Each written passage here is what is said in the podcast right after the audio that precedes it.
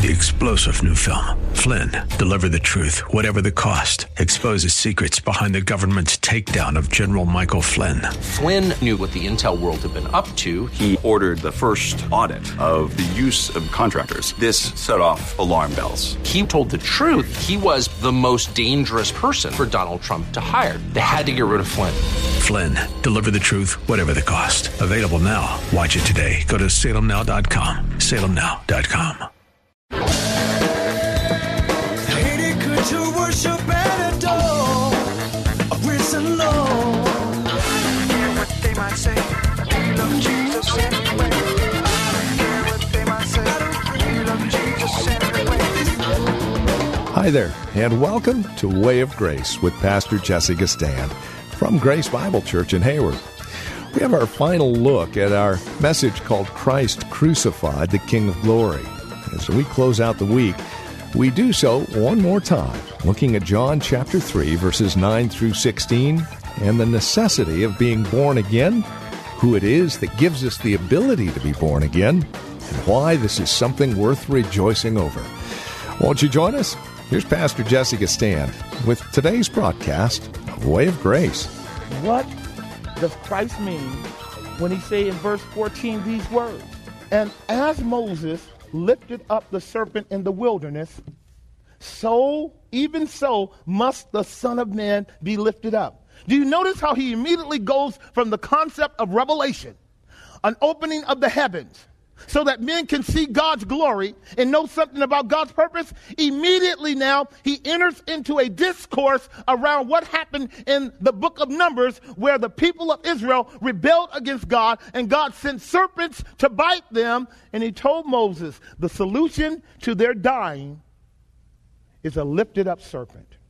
You guys remember that account? Christ moves directly from an open heaven to a lifted up serp- uh, serpent. And I want to show you how you cannot separate verse fourteen and fifteen from verse sixteen and have the truth. You cannot separate verse fourteen and fifteen from verse sixteen and have the truth. In fact, the construction of verse fourteen and fifteen is the same as verse sixteen.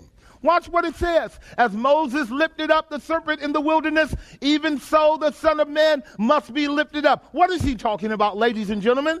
His crucifixion. John twelve thirty-one, if I be what? Lifted up. Notice what he says in verse fifteen. Here it is. Now watch this. That whosoever believeth in him should not what? But have what? Have you noticed that verse fifteen is exactly the same construction as the end of verse sixteen? So that you can separate verse sixteen from the last part of verse sixteen, and verse fourteen and sixteen say the same thing. Verse fifteen and sixteen say the same thing. Only verse fourteen is an explanation of verse sixteen. Look at verse sixteen now. And I'll show you why it is important for you to never go. For God so loved the world that he gave his only begotten Son. Now notice how that whosoever believeth in him should not perish but have everlasting life is the same as verse fifteen. So what we have are what are called a coupling statement. Verse fourteen to sixteen is one coupling statement. Are you ready? Verse sixteen is what? It's called the manner or the uh, expression of God's love for us in Christ. And verse fourteen is what we call the mode of God's love for us in Christ. Verse sixteen declares to us that God loves us, but verse fourteen demonstrates how he loves us. Verse fourteen for us is the mode of God's love. Verse sixteen is the message. Y'all got that? There is a declaration, for God so loved the world, but there's a demonstration. As the serpent was lifted up on the pole, even so must the Son of God be lifted up on the pole. And ladies and gentlemen, if you give the declaration without the mode, you darken counsel by words without knowledge, and men have no idea what you're talking about when you say, for God so... Let me explain that so y'all can go home. Please understand, salvation is not about how you feel. And that you have John three sixteen posted in nightclubs, at baseball games, football games, every entertainment center you can know, only tells us those people who do that don't know John three sixteen. And the center that will investigate John three sixteen will be met with John three seventeen through thirty-six. When they begin to say, what do you mean by God so loved the world? See, it feels good on the lips because we love to sell everything in religion. But when you begin to peer into John three sixteen and you go, would you please explain to me what it means for God to so love the world? First thing, slow down your soul, because the word soul there is the key to verse fourteen. In this way, God loved the world. In this manner, God loved the world. In this mode, God loved the world. By this expression, God loved the world. Not that God loved us so much. You hear it all the time. It's as wrong as wrong could be. This is not about the measure of God's love, but the mode of God's love. And may I say to you, when men and women discover the mode, they hate the master. When they discover that except someone die in your stead, you're going to hell.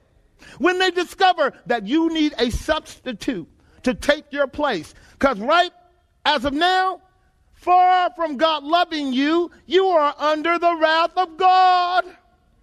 Right now, you are the farthest away from God's love. As it stands, while you're on the outside of Christ, and you have not come to see the lifted up serpent pointing up to the lifted up sun, and you have not come to learn that your sin condition is so bad that unless somebody takes your place, you will end up in hell for sure. Oh, that's too offensive for me. See, I thought God loved me so much. This is why Christ said in our same text, we'll pick it up next week when I talk to you about the key. Because see, John three sixteen is not the kingdom. It's the door to the kingdom. And the door to the kingdom is a king who took the place of sinners and became the crucified Christ. That's the title of your message. The crucified Christ is the King of glory. Now, if you're going to ever see the glory of God, you got to see the crucified Christ. That's why God said, lift him up, lift him up, lift him up, lift him up so the whole world can see who my son really is. So the whole world can see what their condition really is. So the whole world can know that the only way you can know God's love and the pardon of your sins is this way. As the serpent was lifted up in the wilderness, and those rebel, rebel people who were arguing against God were dying. Every day they were dying by the thousands. Dying. Why? Because the wages of sin is what? And the soul that sinneth what? That's right. And there's a day appointed unto every man wherein he will die. And after that, the what? Christ is appointed the judge of every man. Now, all of a sudden, John three sixteen don't feel good. See? Are you guys with me? It don't feel good now because John three sixteen shuts you up to a revelation that you don't like. Oh, John three sixteen ain't about me. It never was. It was always about the Father and the Son. And this is why Jesus said, except you believe on me, you will perish in your sins. This is why he said, I am the way, the truth, and the life, and there's no way you're getting to my daddy. Ain't no way you're getting to my daddy except you look straight through me to him. Are you hearing? Christ has given Nicodemus a vision of the door. And now he's looking through the keyhole in the door. And guess what he sees? The crucified Christ hanging between heaven and hell. In a moment, that crucified Christ is going to be for Nicodemus what that crucified Christ has become for many of us. Are you ready? The King of glory. The King of glory. the King of glory. He's going to transform right before your eyes, and you're going to see him as the love of God in propitiation for your sins, and your heart's going to bust open saying, is this the way in which God loved me? That he gave his only begotten son to be a propitiation for my sin? Yes, it is. Yes, it is. Yes, it is. Yes, it is. See, y'all supposed to be shouting and running around the church now. But I am sure that my generation of men and women don't care nothing about the gospel. All they want is what they can get from God. All they want is what they can get from God. But when you understand that God has shown you the ladder to heaven, and on it is an enthroned Savior who, when he came down here, he died for you and bore the wrath of God for your sin, and then went back to glory to prepare a place for you, that where he is, you may be also. When you come to see him in that kind of redeeming, immutable, unchangeable glory, it becomes amazing to your soul. He loved me. He loved me. He loved me, but he loved me this way, in that he gave his son to me. So let's look at our, our fifth point. The new birth has as its grounds the crosswork of Jesus Christ. That's verse fourteen. What Christ is doing now in verses uh, nine through sixteen is showing us the satisfaction that allows for men and women to actually be born again. Would you agree? Ain't no born again experience until Christ dies for your sins. I have said it long ago, and your Bible has this paradigm. Before the water, there must be blood. Before the water, there must be blood. Before the water, there must be blood. The Israelites came up against the Red Sea, a body of water representing baptism. Is that right? First Corinthians chapter ten. But how did they get to the Red Sea? Blood on the doorpost. When I see the blood, then I will pass over you, and the judgment that I will put on the Egyptians will not come near you. You can't have water without first having what? Blood. Except the blood flow, the wind will not blow. The Spirit of God will not save you until you come to know who it is that saved you, why it is that you need to be saved, and how he saved you. The Spirit of God is never going to dishonor gospel-less preaching. Are y'all hearing me? He's never going to dishonor. God. At the end of a message, if Christ was not preached, you can be sure the Holy Ghost is not going to act, because he will never dishonor the Son. The only way a soul is going to know the refreshing power and illuminating work of the Holy Ghost is if he's brought near by the blood of Christ. And when we preach Christ and show men and women his mediatorial work and the offices that was given to him in order that you and I might have an open heaven, we thank God for the death of Christ. This is why Paul said, I glory in nothing save the cross of Jesus Christ.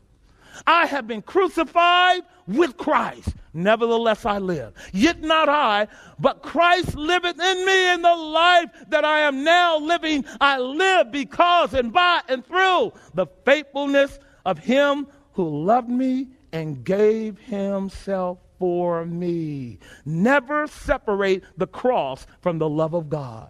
Are y'all following me? Never separate the cross from the love of God. God don't love you, oh, that much. He loves you more. For he that spared not his own son, but offered him up for us all, how shall he not with him also freely give us all things? So dealing with our, our final point, let, let me look at that. Let's deal with our so- final point. Here we are, the satisfaction of God in Christ. Are we there? The death of Christ is, you were you were at the right place.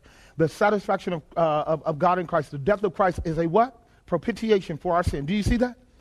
If you're going to be a Christian, here's what you know. God had to punish your sin in Christ.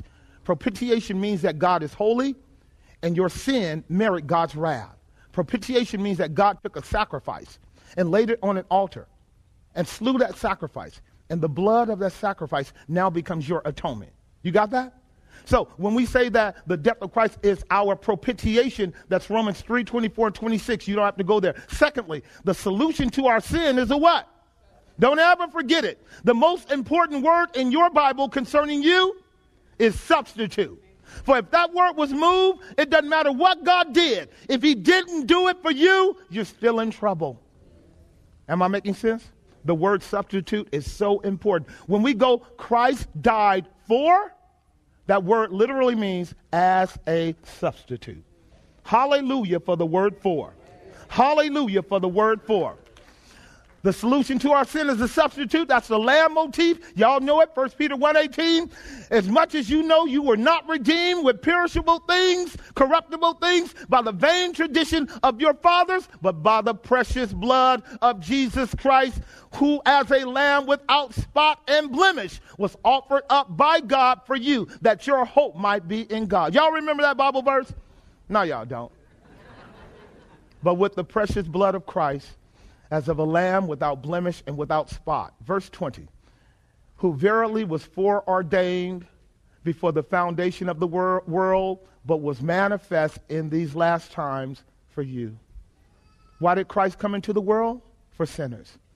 Why did he manifest, his God, uh, manifest God's glory in the incarnation? For you and me, that we might know who God was, that we might see God. Remember, no man has seen God. Only he who is in the bosom of the Father, he hath what? Revealed him. And I am sure that I am not meeting regenerate sinners, born again sinners, who don't have the highest interest in that lamb. I am sure you don't know Christ, where the death, burial, and resurrection of Christ is not your ultimate and almost exclusive interest. Because Christ's death is actually the only way that you and I can return to the Father. Going back to our point, going back to our fifth point, so I can close. We're all, almost done here. And, and our final point, I want you to capture this idea, and then I want to close with a, a, a phraseology. Here it is. The third one, God's righteousness and justification and therefore satisfaction is what? God's righteousness and justification and therefore satisfaction is what? Here, ladies and gentlemen, what I've said in point E is this. There is nothing about you and I that God accepts as righteous. Right. So when you hear the Bible says that we are the righteousness of God, don't ever stop there, because the verse never stops there. And when I hear the crooks use that term, they're flattering you again. You are never in yourself the righteousness of God. Never. The verse is plain. He made Christ to become sin for us.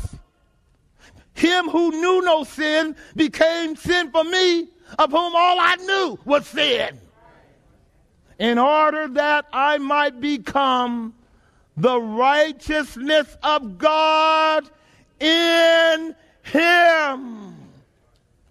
The moment I am outside of Christ, no righteousness.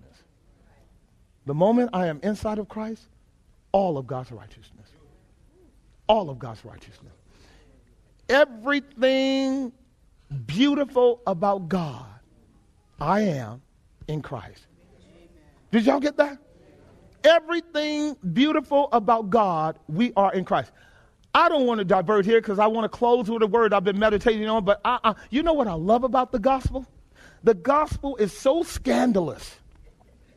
It's so scandalous. You know what God has to do for you and me who actually believe the gospel? He has to justify us. He has to justify why he saved you. Wait a minute. Now, I know you're having a real hard time believing I saved her and I saved him and I saved them. But let me justify them. It's really not about them. It's about him. It's really not about them. It's about him.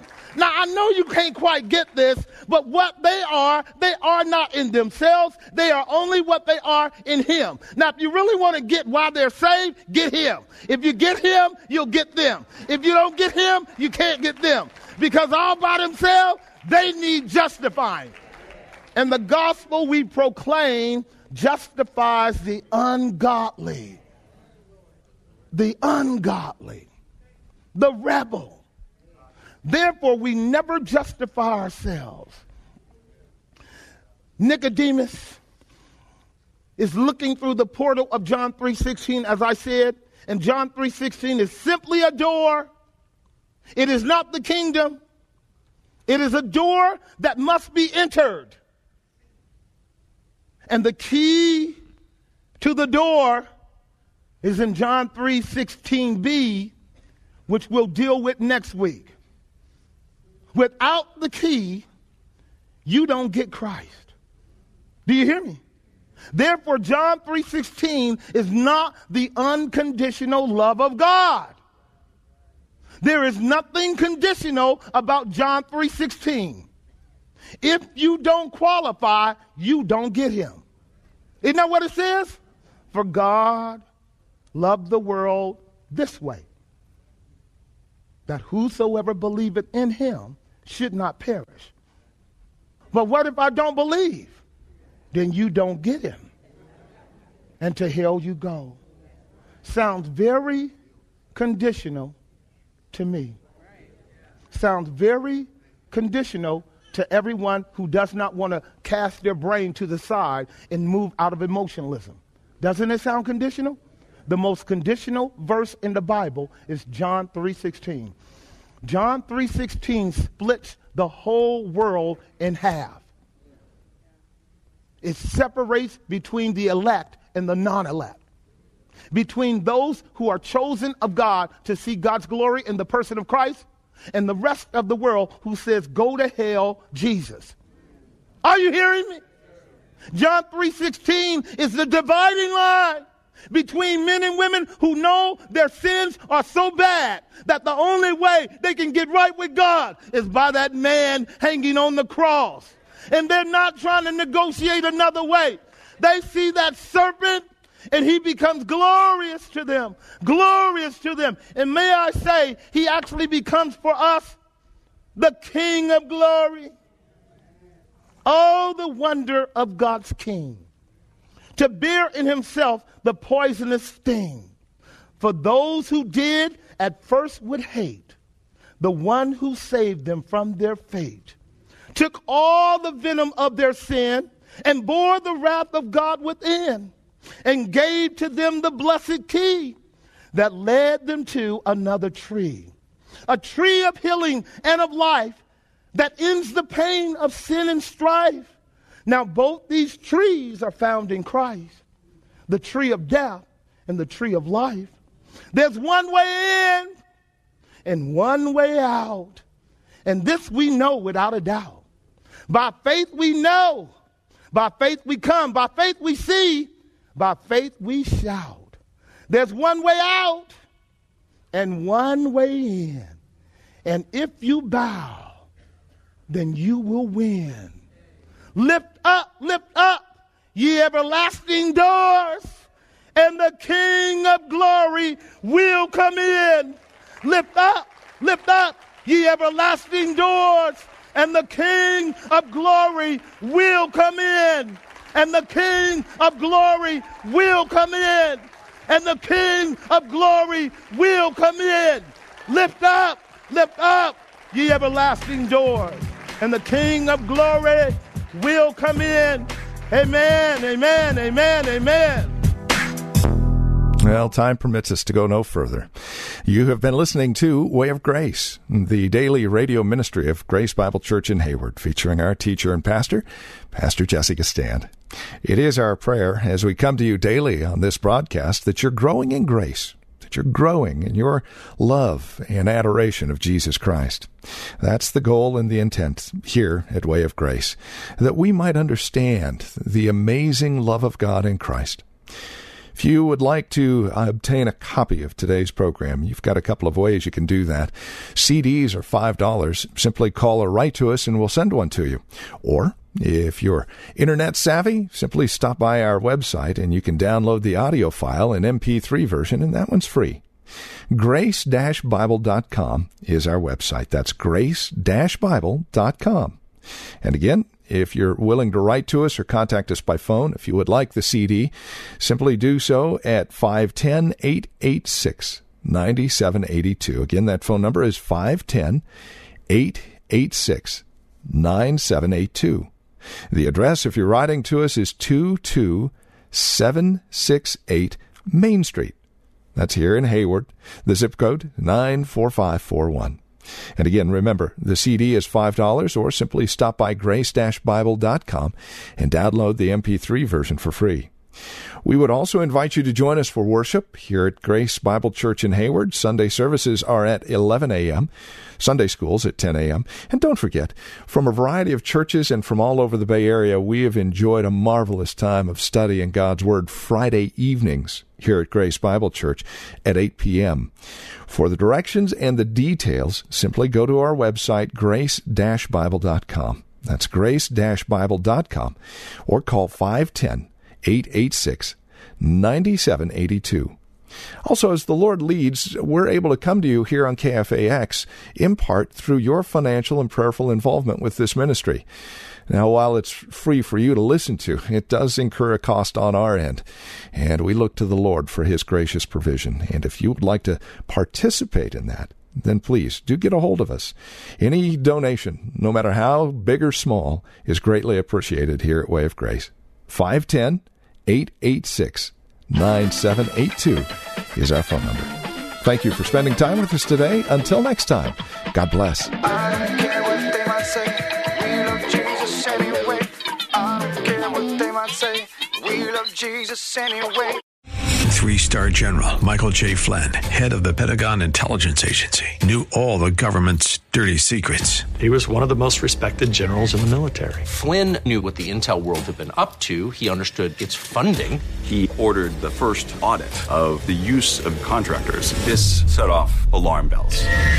The explosive new documentary, Flynn, Deliver the Truth, Whatever the Cost, and covers the facts behind this scandal. Flynn told the truth. He was the most dangerous person for Donald Trump to hire. I find out the worst enemy that I'm going to face in my life is right here in America. They took my assessment and they wanted me to change it. And I was like, I'm not changing it. They had to get rid of Flynn. With in-depth interviews, archival footage, and never-before-seen personal records of the man behind the headlines. I just felt like I was drowning. Flynn, Deliver the Truth, Whatever the Cost. Available now. Watch it today. Go to salem now dot com. salem now dot com.